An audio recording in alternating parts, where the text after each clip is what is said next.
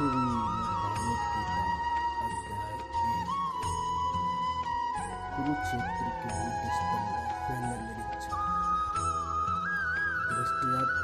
हैं संजय से धर्म क्षेत्र कुरुक्षेत्र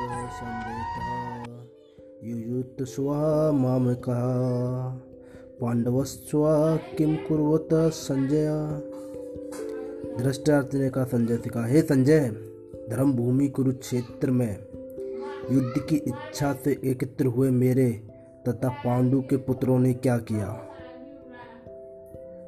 भगवत गीता एक बहुपठित आस्तिक विज्ञान है, जो गीता वास्तव में में सार रूप है। इसमें यह उल्लेख है कि मनुष्य को चाहिए कि वह श्री कृष्ण के भक्त की सहायता से समीक्षण करते हुए भगवत गीता का अध्ययन करें और स्वार्थ प्रेरित व्याख्याओं के बिना उसे समझने का प्रयास करें। अर्जुन ने जिस प्रकार से साक्षात भगवान कृष्ण से गीता सुनी और उसका उपदेश ग्रहण किया, इस प्रकार की स्पष्ट अनुभूति का उदाहरण भगवत गीता में ही है।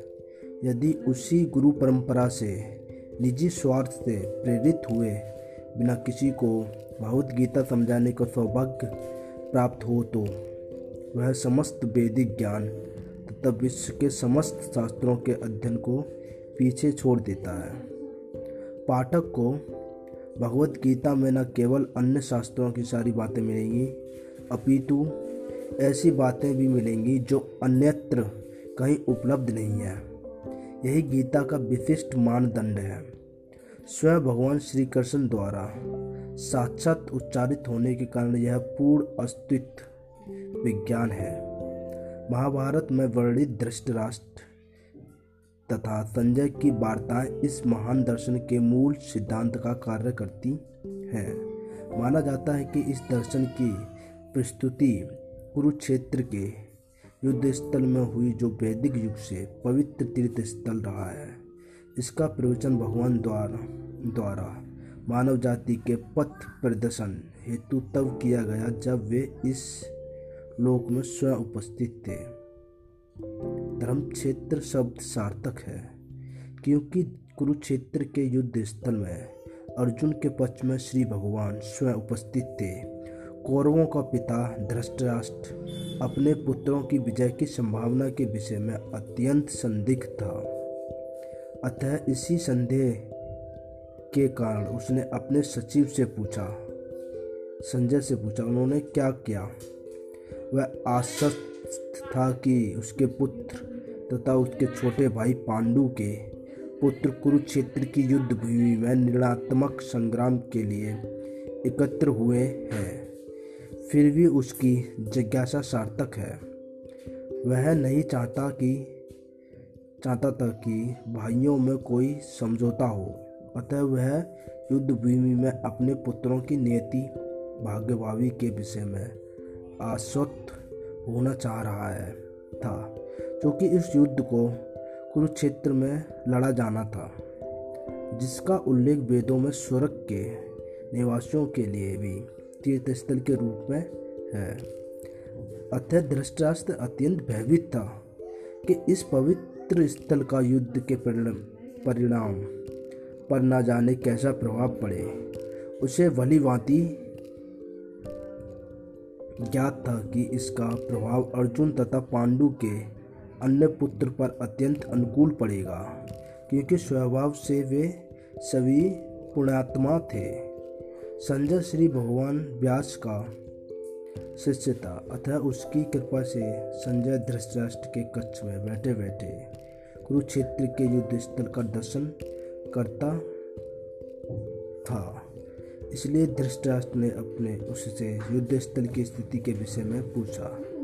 पांडव तथा धृतराष्ट्र के पुत्र दोनों ही एक वंश से संबंधित थे, किंतु यहाँ पर धृतराष्ट्र के वाक्य से उसके मनोभाव प्रकट होते हैं। उसने जान पूछकर अपने पुत्रों को क्रू कहा है और पांडु के पुत्रों को बंश के उत्तराधिकारी से बिलक कर दिया है। इस तरह पांडु के पुत्र अर्थात अपने भतीजों के साथ धृतराष्ट्र की विशिष्ट मन स्थिति समझी जा सकती है। जिस प्रकार धान के खेत में आवंचित पौधे को उखाड़ दिया जाता है, उसी प्रकार इस कथा के आरंभ से ही ऐसी आशा की जाती है कि जहाँ धर्म के पिता श्री कृष्ण उपस्थित हों। वहाँ कुरुक्षेत्र रूपी खेत में दुर्योधन आदि धृतराष्ट्र के पुत्र रूपी आवंचित पौधों को समूल नष्ट करके युधिष्ठर आदि नितांत धार्मिक पुरुषों की स्थापना की जाएगी।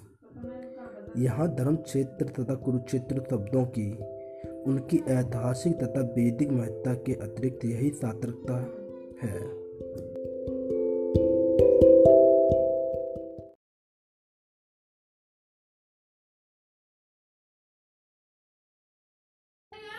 श्रीमद्भागवत गीता अध्याय एक। कुरुक्षेत्र के युद्ध स्थल में सैन्य निरीक्षण। धृष्टराष्ट्र कहते हैं। संजय से। धर्म क्षेत्र कुरुक्षेत्र संवेत युयुत स्व माम कहा पांडवस्व किम कुरत संजय? धृष्टार्थ ने कहा, संजय से कहा, हे संजय धर्म भूमि कुरुक्षेत्र में युद्ध की इच्छा से एकत्र हुए मेरे तथा पांडु के पुत्रों ने क्या किया? भगवत गीता एक बहुपठित आस्तिक विज्ञान है, जो गीता वास्तव में सार रूप है।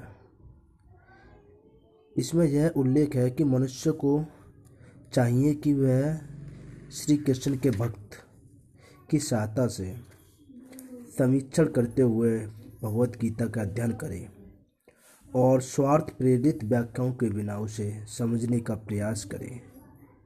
अर्जुन ने जिस प्रकार से साक्षात भगवान कृष्ण से गीता सुनी और उसका उपदेश ग्रहण किया, इस प्रकार की स्पष्ट अनुभूति का उदाहरण भगवत गीता में ही है। यदि उसी गुरु परंपरा से निजी स्वार्थ से प्रेरित हुए बिना किसी को भगवत गीता समझाने का सौभाग्य प्राप्त हो तो वह समस्त वैदिक ज्ञान तथा विश्व के समस्त शास्त्रों के अध्ययन को पीछे छोड़ देता है। पाठक को भगवत गीता में न केवल अन्य शास्त्रों की सारी बातें मिलेंगी, अपितु ऐसी बातें भी मिलेंगी जो अन्यत्र कहीं उपलब्ध नहीं है। यही गीता का विशिष्ट मानदंड है। स्वयं भगवान श्री कृष्ण द्वारा साक्षात उच्चारित होने के कारण यह पूर्ण अस्तित्व विज्ञान है। महाभारत में वर्णित धृष्टराष्ट्र तथा संजय की वार्ताएँ इस महान दर्शन के मूल सिद्धांत का कार्य करती हैं। माना जाता है कि इस दर्शन की प्रस्तुति कुरुक्षेत्र के युद्ध स्थल में हुई जो वैदिक युग से पवित्र तीर्थ स्थल रहा है। इसका प्रवचन भगवान द्वारा द्वारा मानव जाति के पथ प्रदर्शन हेतु तब किया गया जब वे इस लोक में स्वयं उपस्थित थे। धर्म क्षेत्र शब्द सार्थक है, क्योंकि कुरुक्षेत्र के युद्ध स्थल में अर्जुन के पक्ष में श्री भगवान स्वयं उपस्थित थे। कौरवों का पिता धृष्टराष्ट्र अपने पुत्रों की विजय की संभावना के विषय में अत्यंत संदिग्ध था। अतः इसी संदेह के कारण उसने अपने सचिव से पूछा, संजय से पूछा, उन्होंने क्या किया? वह आश्वस्त था कि उसके पुत्र तथा उसके छोटे भाई पांडु के पुत्र कुरुक्षेत्र की युद्ध भूमि में निर्णात्मक संग्राम के लिए एकत्र हुए हैं। फिर भी उसकी जिज्ञासा सार्थक है। वह नहीं चाहता कि, चाहता था कि भाइयों में कोई समझौता हो। अतः वह युद्ध भूमि में अपने पुत्रों की नियति भाग्यभावी के विषय में आश्वस्त होना चाह रहा है, था क्योंकि इस युद्ध को कुरुक्षेत्र में लड़ा जाना था, जिसका उल्लेख वेदों में स्वर्ग के निवासियों के लिए भी तीर्थस्थल के रूप में है। अतः धृष्टराष्ट्र अत्यंत भयभीत था कि इस पवित्र स्थल का युद्ध के परिणाम पर न जाने कैसा प्रभाव पड़े। उसे भली भांति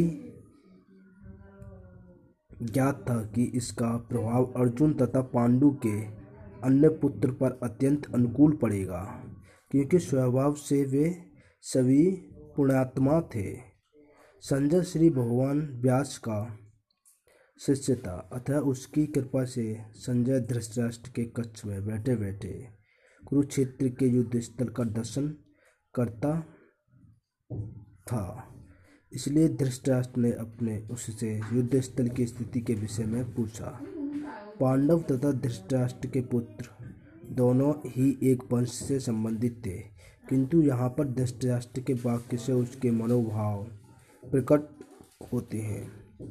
उसने जान पूछकर अपने पुत्रों को क्रू कहा है और पांडु के पुत्रों को वंश के उत्तराधिकारी से विलग कर दिया है। इस तरह पांडु के पुत्र अर्थात अपने भतीजों के साथ धृतराष्ट्र की विशिष्ट मन स्थिति समझी जा सकती है।